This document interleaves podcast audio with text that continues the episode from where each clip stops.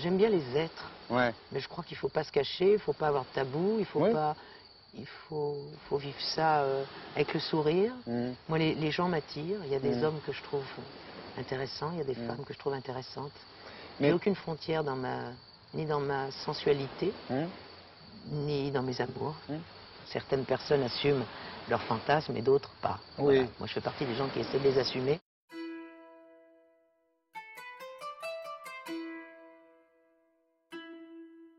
Catherine Lara, ça fait une. Muriel Robin, deux. Amélie Mauresmo, trois. Et vous, vous en connaissez d'autres? Oui, je veux dire des femmes célèbres et françaises qui aiment les femmes. Le but de ce podcast, c'est de leur donner la parole à ces femmes qui aiment des femmes et qu'elles partagent avec vous leurs histoires le temps d'un épisode. Leur point commun? Au début de leur vie affective, elles ont toutes eu des relations amoureuses ou sexuelles avec des hommes. Bienvenue dans Late Blossom.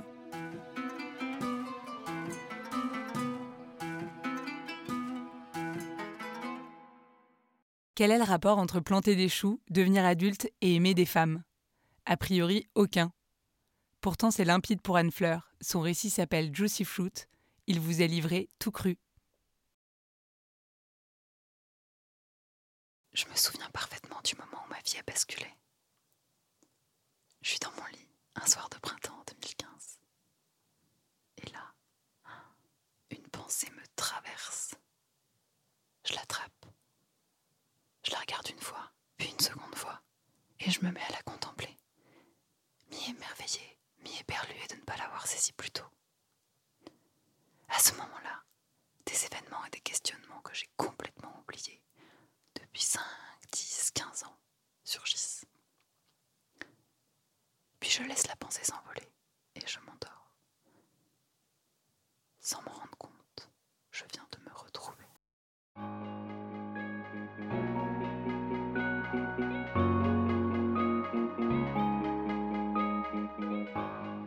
Du coup, avant de te parler de ce qui a changé, je vais te raconter qui je suis, ce qu'est ma vie en ce soir de printemps 2015. J'ai 29 ans, j'ai un job que j'adore. Je suis dans le marketing. Je décrypte la consommation, les tendances, je voyage. Je suis assez bien payée pour pouvoir euh, faire tout ce qui me plaît à Paris. Je sors, je vais au resto, au cinoche, je vais voir des expos. Je vais m'acheter toutes les BD dont j'ai envie. Et j'adore ça, les BD. D'ailleurs, ça marche hyper bien. Je grimpe super vite les échelons, tu vois. On me confie des missions que je trouve euh, cool, euh, je m'y fais des super potes. Bref, tout va bien. Et ça pourrait continuer encore longtemps. En dehors du taf, ça fait six ans que je vis dans une coloc trop belle qu'on appelle la montagne magique avec une super copine et d'autres personnes qui vont, qui viennent. Parfois, on est trois dans la coloc, ou quatre, ou cinq, ou six. Ça dépend de si nous, les meufs de la coloc, bah ouais, c'est une coloc dirigée par des meufs. Donc, ça dépend de si on vit avec euh, nos amoureux ou pas. Là aussi, ça se passe hyper bien pour moi. Que l'appart soit plein à craquer ou vide, que je vive avec mon mec ou pas, tout me va. Niveau potes, ça va super aussi. J'ai gardé des amis de toutes les différentes étapes de ma vie. Il y a mon crew de meufs du lycée Versaillais, mes potes à la vie, à la muerte de la prépa littéraire, la bande ultra soudée de l'école de commerce, mes potes du taf dont je te parlais tout à l'heure. Et du coup, tout ça additionné, je suis hyper bien entourée. En fait, ce qui se passe à ce moment-là, c'est que je coche presque toutes les cases.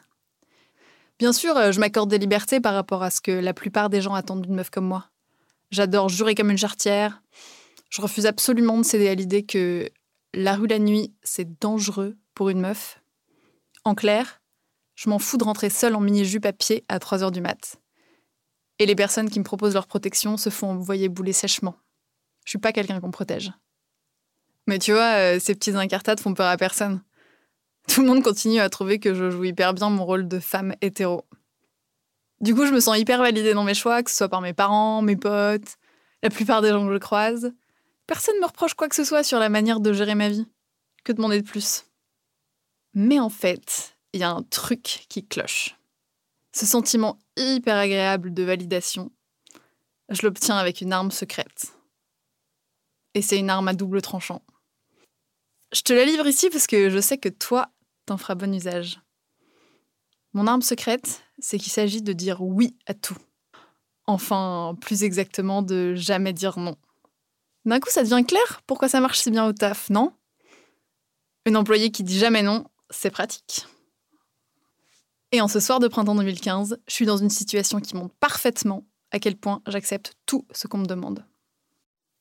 Tu te souviens quand je t'ai dit que je cochais presque toutes les cases? Bon, ce presque, c'est parce que je suis pas en couple. Enfin, je suis plus en couple. Ce qui s'est passé, c'est que celui qui a été mon copain pendant 5 ans m'a quitté il y a quelques mois. Tout en souhaitant rester dans la coloc. Et en plus, imagine, hein, il voulait vivre dans ma chambre à moi et dormir dans mon lit avec moi. Mais sans être dans une relation amoureuse avec moi. Bon, là, je sais ce que tu penses. Il voulait juste rester pour le cul. Ben, figure-toi que même pas. Mais bon, bref, c'est même pas le sujet. Le sujet, c'est que quand, genre, ce mec, il m'a dit Ouais, euh, je veux plus être avec toi, euh, mais euh, sinon, je veux que rien change dans ma vie. Eh ben, j'ai même pas pris cinq minutes pour réfléchir, quoi. Je lui ai juste dit Bien sûr, tu peux rester. T'imagines? Genre, ça m'est pas passé par l'esprit de juste respirer, d'expirer par les pieds et de me dire qu'est-ce que je ressens, est-ce que t'as envie ou pas? Non, j'ai rien fait de tout ça. J'étais tellement soumise à ses désirs, mais en fait, euh, au désir de tous les gens qui comptaient pour moi, que dire non, c'était même pas une option. Évidemment, tu te demandes si je l'avais vu venir, si j'étais triste, tout ça. franchement, j'étais plus choquée que triste. J'avais pas du tout vu venir. C'était pas toujours facile dans notre couple, mais on se projetait à long terme. Puis faut dire qu'en général, je faisais tout ce qu'il voulait. De mon point de vue, lui, il avait donc aucune raison de se séparer de moi. Depuis, t'inquiète, hein, j'ai compris que ça avait rien à voir. Entre hum, répondre aux désirs des autres, l'amour, le couple. Mais à l'époque, euh, l'équation dans ma tête, c'est genre, je fais tout ce que les gens qui comptent pour moi attendent de moi, du coup, on m'aime. Dans ces conditions, tu vois, le réflexe, euh, ça a été de répondre oui, comme ça, à une demande aussi incongrue que je te quitte mais je reste dormir ici. Maintenant, on va faire un bond dans le temps. Hiver 2019. J'ai 33 ans et je suis juste plus du tout la même personne. Enfin, je suis la même, mais avec beaucoup de couches pour plaire en moins. C'est un peu comme si j'étais un poireau ou un chou, tu vois, et que j'avais enlevé les, premières feuilles, les feuilles du tour. J'ai enlevé la feuille. Je dis oui à tout si c'est demandé par quelqu'un qui compte pour moi. J'ai enlevé la feuille. J'essaye tout le temps d'être aimable et jolie. Parce qu'en fait, je suis pas là pour décorer ni pour être sympa. J'ai enlevé la feuille. Je réussis dans la vie selon les critères des autres. Et du coup, maintenant, je laisse vachement plus entrevoir les feuilles du cœur. Le centre, quoi. Je sens que je me rapproche de qui je suis vraiment. Je peux te le dire, ça fait grave du bien. Tous ces changements se sont faits en douceur. J'ai testé des trucs, gardé certaines choses, je suis revenue sur d'autres. Et petit à petit, j'ai plus l'impression de seulement exister pour les autres, pour ce qu'ils attendaient de moi, eux. Je me suis mise à vivre pour moi. Là, tu te dis, ben, c'était pas déjà le cas avant, euh, tu vivais pas pour toi? Bah, franchement, non. Parce que passer ma vie à chercher à faire plaisir aux autres et à combler leurs attentes, eh ben, dans ce process, finalement, je m'étais complètement oubliée. Et concrètement, ces changements, ça donne ça. Moi qui avant, tu me connais, hein, euh, j'avais un look hyper soigné. Maintenant, je m'habille la plupart du temps 50% décathlon, 50% ce que je trouve dans la rue ou ce qu'on me donne. Tu vois, j'ai complètement arrêté d'utiliser du shampoing, des produits de beauté, de me raser, même les aisselles. Ça m'empêche pas de sortir mes super fringues et du rouge à lèvres de mon autre vie quand j'en ai envie. Mais je suis plus en mode belle gosse tous les jours. Et je fais même pas ça pour une idéologie en particulier, c'est juste que hum, je cherche plus à me conformer à ce que la société attend d'une femme. Qu'elle soit belle, bien habillée, hyper soignée. Ça veut pas dire que avant j'aimais pas ça, mais c'est juste que maintenant je me dis vraiment bon, est-ce que ça te fait plaisir ou pas? Et il y a que quand ça me fait hyper plaisir que je fais l'effort. Niveau taf, j'ai réussi à obtenir une rupture conventionnelle. J'ai complètement changé en passant deux ans à me former en maraîchage. Alors, si tu vois pas trop ce que c'est que le maraîchage, je te le rappelle, il s'agit de faire pousser des légumes. Donc on prend des petites graines, on les sème, ça fait des plantes, à la fin on récolte certaines parties et on les vend. Voilà. J'ai arrêté de travailler dans un bureau, du coup je suis dehors la plupart du temps. Et maintenant, au lieu de me dire euh, c'est quoi les bénéfices du yaourt nature, je me dis plutôt hmm, qu'est-ce que c'est beau les cycles de la nature? Alors, je t'arrête tout de suite. Hein. C'était pas du tout un rêve d'enfance. D'ailleurs, euh, quand on me dit euh, Ouais, euh, tu rêvais de faire ça quand t'étais petite, ça me fait hurler de rire. Non, parce que quand j'étais gamine, j'étais déjà dans cette logique de plaire à mon entourage et d'être validée dans mes choix. Du coup, ben, je voulais être libraire. C'est bien libraire pour une fille. C'est calme, c'est un. En revanche, pour moi, le maraîchage, c'est une façon d'exprimer un potentiel physique. Ouais, je peux soulever des caisses de légumes, repiquer des épinards avec la bonne cadence. Puis, c'est un métier important aussi. Par exemple, si demain tous les maraîchers disparaissent, euh, on va manger beaucoup moins et beaucoup moins bien. Alors que si tous les marketeurs disparaissent, il va pas se passer grand chose. Et tu vois, maintenant, quand on me pose la question euh, T'habites où? Je réponds que je suis devenue nomade. Je te raconte pas la gueule des gens. En fait, euh, ce qui se passe, c'est que j'ai un gros sac à dos et un sac avec un nécessaire de cuisine, parce que c'est important la cuisine. Et je me déplace selon les opportunités de travail, de formation, de logement. Je sais pas si ça va durer longtemps, mais je suis contente d'expérimenter ce mode de vie. Il y a toujours des découvertes, des changements, une grande facilité à saisir les opportunités. Et puis, je sais que, tu vois, quand je vais me poser, du coup, je serai vraiment contente. Ça va faire du bien. Niveau psycho, j'ai appris un truc hyper important. J'ai appris que dire non, c'est se dire oui à soi-même. Et c'est hyper utile de savoir ça. Par exemple, tu vois, quand on me sollicite pour un service, avant je disais non que si j'étais engagée ailleurs. Maintenant, genre je réfléchis, je me dis est-ce que j'ai envie de faire ce service? Est-ce que j'ai envie d'avoir du temps pour moi? Et là, je décide. Et c'est valable aussi pour les soirées, les sorties. Avant, j'acceptais tout. Maintenant, je respire, je souffle par les pieds avant d'accepter. En tout cas, c'est sûr que si j'avais pas appris à dire non, j'en serais pas là aujourd'hui. En répondant de moins en moins aux attentes, aux sollicitations, à tout ce qu'on me demande, j'ai eu beaucoup plus de temps pour moi. Et franchement, ça, ça m'a permis d'apprendre plein de choses. J'avais du temps, donc je pouvais apprendre. J'ai découvert plein de choses qui m'intéressent, je me suis ressourcée, j'ai pu vachement avancer dans la vie. Bref, je suis hyper heureuse d'être là où j'en suis. Là, tu te demandes sûrement, mais comment t'en es arrivé là? C'est quoi son arme secrète numéro 2 C'est hyper simple. Je te la fais courte, je suis devenue Gwyn. Alors si tu vois pas trop de quoi je parle, je te fais mon petit sous-texte perso. Pour moi, Gwyn, c'est quand t'es lesbienne et qu'en plus, tu t'en fous d'être validé par les autres.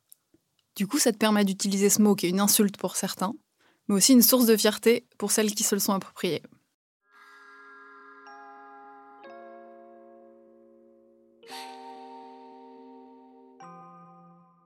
Tu te souviens euh, quand je t'ai dit que j'étais dans mon lit, tranquille, sans mon ex qui squattait habituellement ma chambre en ce printemps 2015 Bah c'est là que tout a basculé. La pensée qui m'a traversée à ce moment-là, la voici.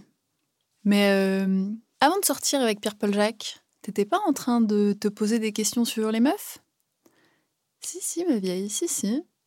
Et même que Pierre-Paul Jacques a commencé à s'intéresser à toi quand tu lui as raconté tes tourments, genre euh, Oh là là, je sais pas quoi faire, j'ai l'impression d'être lesbienne. Alors, une fois que cette pensée a eu la gentillesse de me traverser, je peux te dire que je l'ai pas lâchée d'un pouce. Elle a été mon phare, ma lumière, mon fil d'Ariane, tout ce que tu veux. Mais en tout cas, elle m'a bien sorti de la merde. Là, faut que tu comprennes que si cette pensée, elle n'était pas venue m'illuminer, j'aurais sûrement passé ma vie avec ce mec, qui était pas hyper sympa, à me conformer à toutes les attentes des gens qui comptaient pour moi. Ça aurait été l'enfer absolu. Note aussi que, tu vois, j'aurais pu la laisser s'envoler, cette pensée comme quand je me posais des questions cinq ans auparavant. Mais là, je sais pas pourquoi, elle m'a révélé à moi-même. Et en fait, c'est en touchant du doigt un de mes désirs les plus profonds, entrer en relation amoureusement et sexuellement avec des femmes, que j'ai entr'ouvert la porte de tous mes désirs. Ceux du quotidien, ceux qui concernent mon mode de vie, ceux qui sont liés à mes valeurs. Alors ça peut paraître hyper pompeux dit comme ça. Mais moi je pense que si je sais pas écouter mes désirs dans l'amour et le sexe, ben, je pourrais les écouter nulle part ailleurs dans ma vie. Ce qui s'est passé d'abord, c'est qu'il y a de nombreux moments qui me sont revenus en tête, petit à petit. Des questionnements d'adolescente, des pelles roulées aux copines en boîte, des questions sur les filles du lycée, mais bien Des amitiés hyper fortes avec des copines. C'est fou, mais j'avais complètement oublié ça pendant cinq ans. C'est génial l'inconscient quand même. Je saurais pas dire ce qui fait que j'avais oublié tout ça, mais je pense que c'était encore une fois un désir de se conformer aux attentes. Et clairement, dans la société dans laquelle on vit, donc euh, c'est-à-dire en Europe de l'Ouest dans les années 2000 quelque chose, être une femme et avoir des relations amoureuses avec des femmes égales n'aurait pas répondre aux attentes de qui que ce soit. Alors, après avoir réalisé que j'avais ce désir de femme en moi, j'ai commencé à tout changer dans mes comportements. J'ai cherché ce qui me faisait vraiment plaisir à moi au quotidien. J'ai commencé à me dire oui à moi-même au lieu de dire oui aux autres de manière automatique. Et en faisant ça, comme je te le disais tout à l'heure, il y a plein de facettes de ma personnalité et de ma vie qui étaient là que pour plaire aux autres, qui sont tombées naturellement. Et en plus, pour donner un gros coup dans la fourmilière, je suis tombée dans la marmite féministe. Je peux te dire que ça a fait des étincelles. La meuf sympa et arrangeante, pouf, disparue. Par exemple, j'ai eu un collègue qui se proclamait machiste. Ouais, ouais, donc le mec, il dit euh, Ouais, je suis machiste, je m'en fous de ce que tu me dis, euh, j'écoute pas les femmes. Ben, je peux te dire que je l'ai remis à sa place, dénoncé publiquement, et je l'ai fait chier jusqu'à ce qu'il change ses comportements. Alors, bien sûr, il y a des copains, des collègues qui sont là Ah, mais est-ce qu'un jour tu vas redevenir jolie? Ou bien euh, Non, mais il y a eu un moment où tu étais moins radical, c'était quand même mieux. Ça me fait plutôt rigoler parce que je vois bien qu'ils font ça euh, parce que mes comportements sont pas alignés avec leurs attentes. Mais bon, je suis pas là pour leur plaire. Bref, j'ai commencé à vivre pour moi au lieu de vivre selon ce que je pensais que les autres attendaient de moi. Et puis surtout, en vivant ma gwinitude, j'ai découvert un monde merveilleux. Un monde où les relations sexuelles et amoureuses ne sont pas prédéterminées par des normes qu'on voit partout autour de soi, dans les films, euh, partout quoi. Alors, si tu vois pas trop ce que ça peut être que les normes du couple hétéro, je t'en donne deux, trois qu'on voit beaucoup. Par exemple, la meuf fait le ménage et la cuisine et le mec s'occupe de la banque et des bagnoles. Autre exemple, c'est surtout le mec qui demande du sexe et tout s'articule autour de la jouissance du mec. Et je te donne un dernier exemple pour le kiff, c'est la meuf qui fait tout le boulot émotionnel. Instaurer une bonne euh, communication dans le couple, faire tout pour que ce soit fluide, alors que le mec grommelle Mais de toute façon, euh, parler ça sert à rien, il n'y a que les actes qui comptent. Il faut absolument que je te raconte comment j'ai fait pour devenir Gwyn. Non, parce que on dirait comme ça que c'est facile, mais c'est pas facile. Surtout que j'en connaissais aucune. Bon, en tout cas, je pensais n'en connaître aucune. Ouais, ouais, bah si t'es pas initié, euh, tu penses qu'il y en a presque pas des femmes qui aiment les femmes. Alors que nous sommes partout.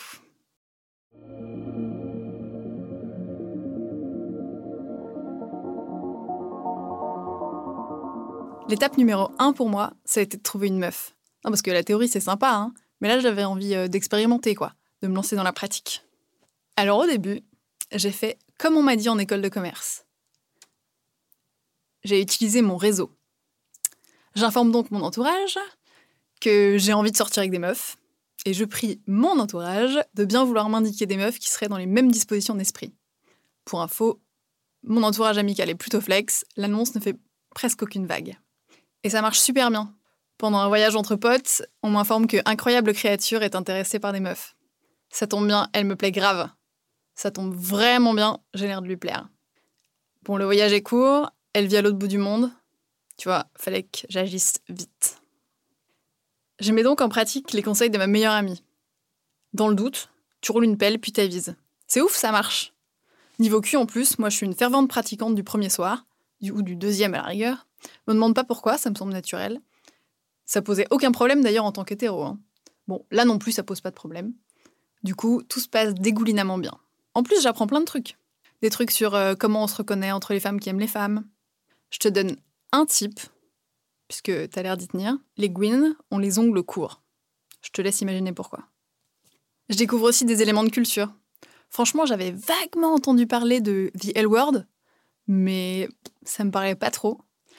Et là, j'ai compris qu'en fait, tous les personnages de la série évoquent des comportements, des attitudes euh, auxquels euh, plein de lesbiennes se réfèrent. Pas toutes, hein, mais plein.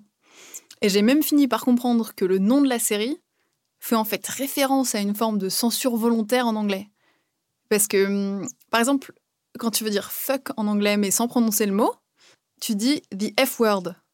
Du coup, le nom de la série reprend le même principe mais pour le mot lesbienne. Et du coup, ça donne the L word et pas the L world comme j'ai pu croire pendant des années. J'apprends aussi que pour certaines Gwyn, il y a le sentiment qu'il faut être discrète dans les démonstrations d'affection dans la rue. Pour moi qui ai roulé des pelles dans les églises comme sur des quais de métro, c'est une nouveauté. Bon, c'est probablement parce qu'il y a des relous qui font des commentaires. Et c'est vrai, hein, tout le monde commente quand deux femmes s'embrassent dans la rue. Mais moi, j'ai décidé de m'en foutre. Cela dit, c'est pas parce qu'on change d'orientation sexuelle qu'on devient hyper bon en relation. Évidemment, je m'enflamme pour incroyable créature, et je me persuade qu'une relation à 12 heures d'avion, c'est possible.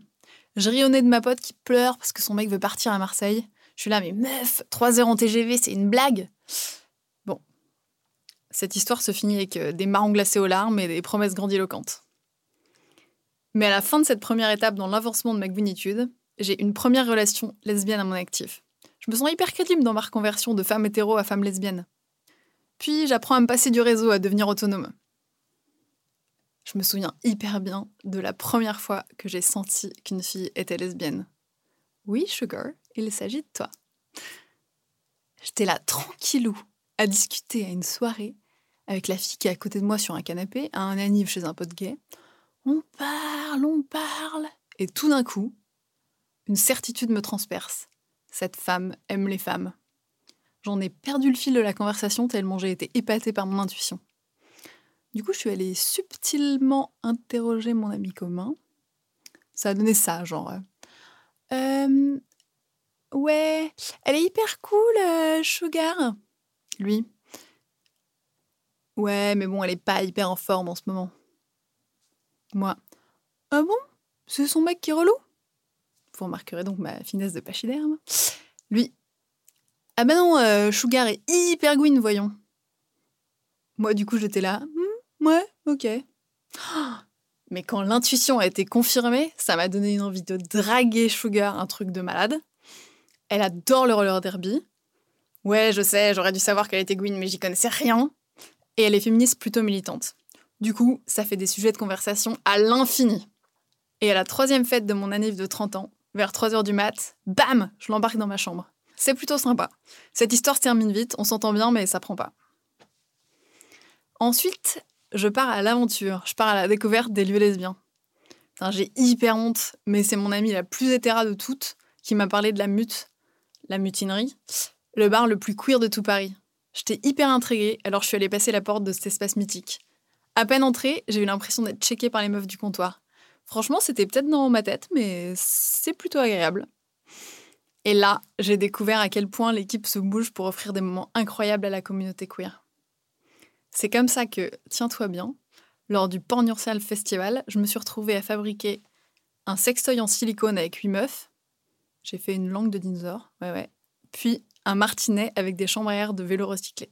Ce monde est juste magique À partir de ce moment-là, tu vois, je me dis, je m'enhardis de plus en plus dans le repérage de qui est Gwyn, qui l'est pas. D'ailleurs, il y a une collègue adorable qui en fait un peu les frais. Ouais, bah oui, j'ai décidé toute seule que je lui plaisais. Un peu comme si je devais plaire automatiquement à toutes les billes ou lesbiennes que je croise. J'en suis quitte pour un bon ato, ça m'apprendra. Et là, tu vois, j'ai compris un truc. Je me dis, il va vraiment falloir que je passe par la case site de rencontre si je veux une meuf. Sinon, ça va prendre des plombes. En fait, on n'est pas beaucoup. On n'est pas sûr à 100% de se reconnaître, parce que bon, quand même, toutes les meufs qui ont les ongles courts sont pas lesbiennes. Alors du coup, j'appelle mes potes gays qui me disent Bon, pour ce que tu veux, c'est-à-dire une relation long terme, c'est OkCupid la référence. Je prends mes renseignements, et même mes potes hétéras me conseillent OkCupid. Au cassé pour les intimes. Parfait, je télécharge l'appli, je prends hyper plaisir à répondre à leurs questions, je mets des jolies photos de moi, et puis je scroll, je scroll, je scroll. Alors euh, d'abord, je tombe sur Sugar. Coucou, tiens, c'est marrant de se retrouver là. Ensuite, euh, je tombe sur plein de connaissances que je pensais hétéra. Tiens, tiens, en fait, j'en connaissais des lesbiennes, juste euh, je le savais pas. Ou en tout cas, j'en connaissais des bi. C'est chouette ce site. J'ai pas grande expérience des sites de rencontres, mais là, j'ai une stratégie pour que ça marche. Il faut rencontrer des meufs le plus vite possible. On va pas passer des heures à tchatcher sans savoir si on se plaît ou pas. En plus, euh, c'est vrai que c'est hyper compliqué, quoi. Tu peux pas vraiment savoir si quelqu'un te plaît avant l'avoir vu en vrai. Du coup, je discute un peu, j'essaye de donner des rendez-vous, mais il y a rien trop qui prend. Et un jour, je reçois un message tout doux, tout mignon, qui dit Salut, j'ai envie de te faire rire. Moi En plus, la meuf est trop mignonne. On parle un peu, on se rencontre vite, on tombe amoureuse. Ça y est, Je suis en couple depuis deux ans avec une femme. Ça vaut bien un diplôme de Gwyn, non? En tout cas, si on avait un, je veux que ce soit Queen Virginie Despentes qui me le remette. Pour moi, arriver dans le monde lesbien à 29 ans alors que j'avais été surtout habituée à séduire des hommes et avoir des relations sexuelles avec des hommes, ça a juste été merveilleux.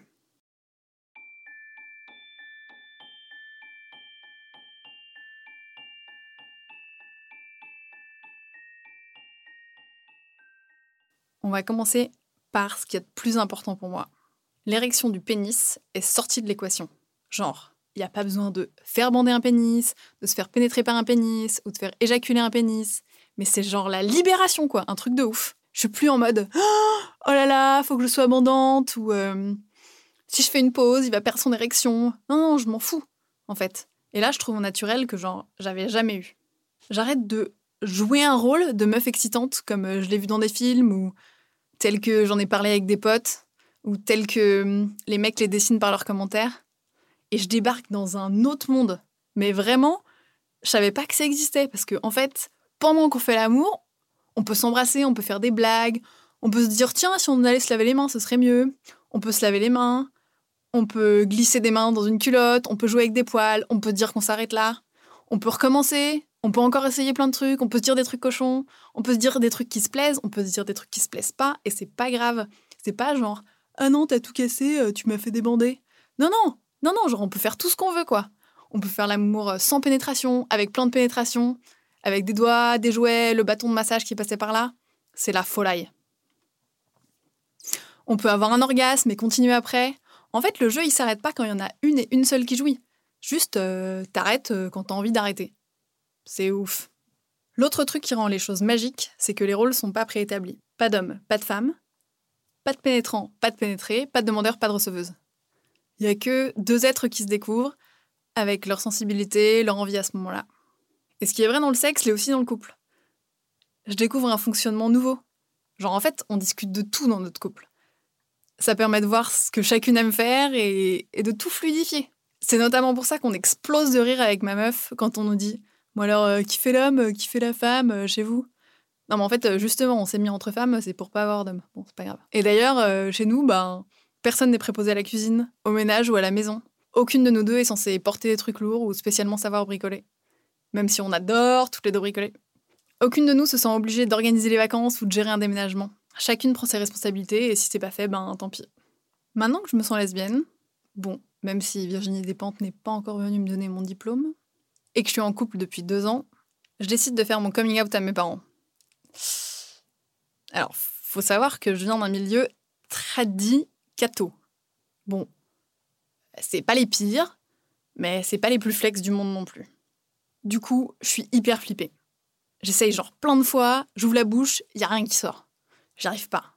Finalement, je décide de suivre un conseil donné par ma chérie.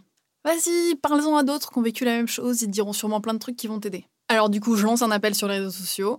J'ai plein de réponses qui m'aident grave. J'appelle des meufs dont je sais par connaissance qu'elles ont vécu les mêmes choses. Je contacte mes cousins queer. Bref, je fais feu de tout bois. Et de tout ça, j'en tire une grande force et une conviction majeure. En fait, mon coming out, ça va pas être un moment où je demande la permission de faire quelque chose à mes parents, mais un moment où je leur explique, d'adulte à adulte, ce qui se passe dans ma vie. Et quand j'y arrive enfin, je me sens libérée, mais un truc de ouf. J'ai enfin plus l'impression que je dois tout faire pour plaire à mes parents. Et finalement, c'est en devenant Gwyn que je suis devenue adulte.